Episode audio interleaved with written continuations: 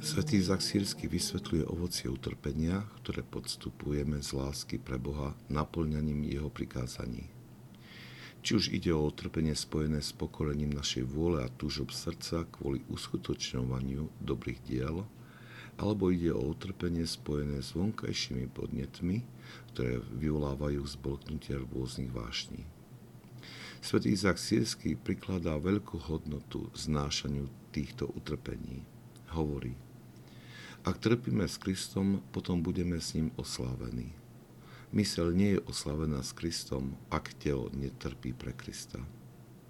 Preto ten, kto opovrhuje ľudskou slávou, je uznaný za hodného Božej slávy a jeho telo je oslávené s jeho dušou.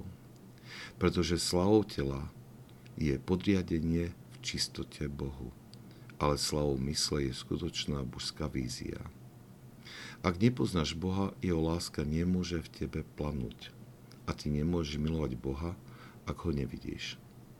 Videnie Boha prichádza z jeho poznania, pretože božská vízia nepredchádza jeho poznanie.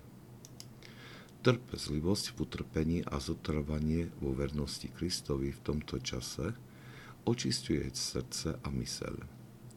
Tento proces oslabuje a postupne vykorenuje vášne, ktoré nám chcú vlatnúť. Človek rastie v čistote bytia, ktoré ho otvára pre poznanie Boha.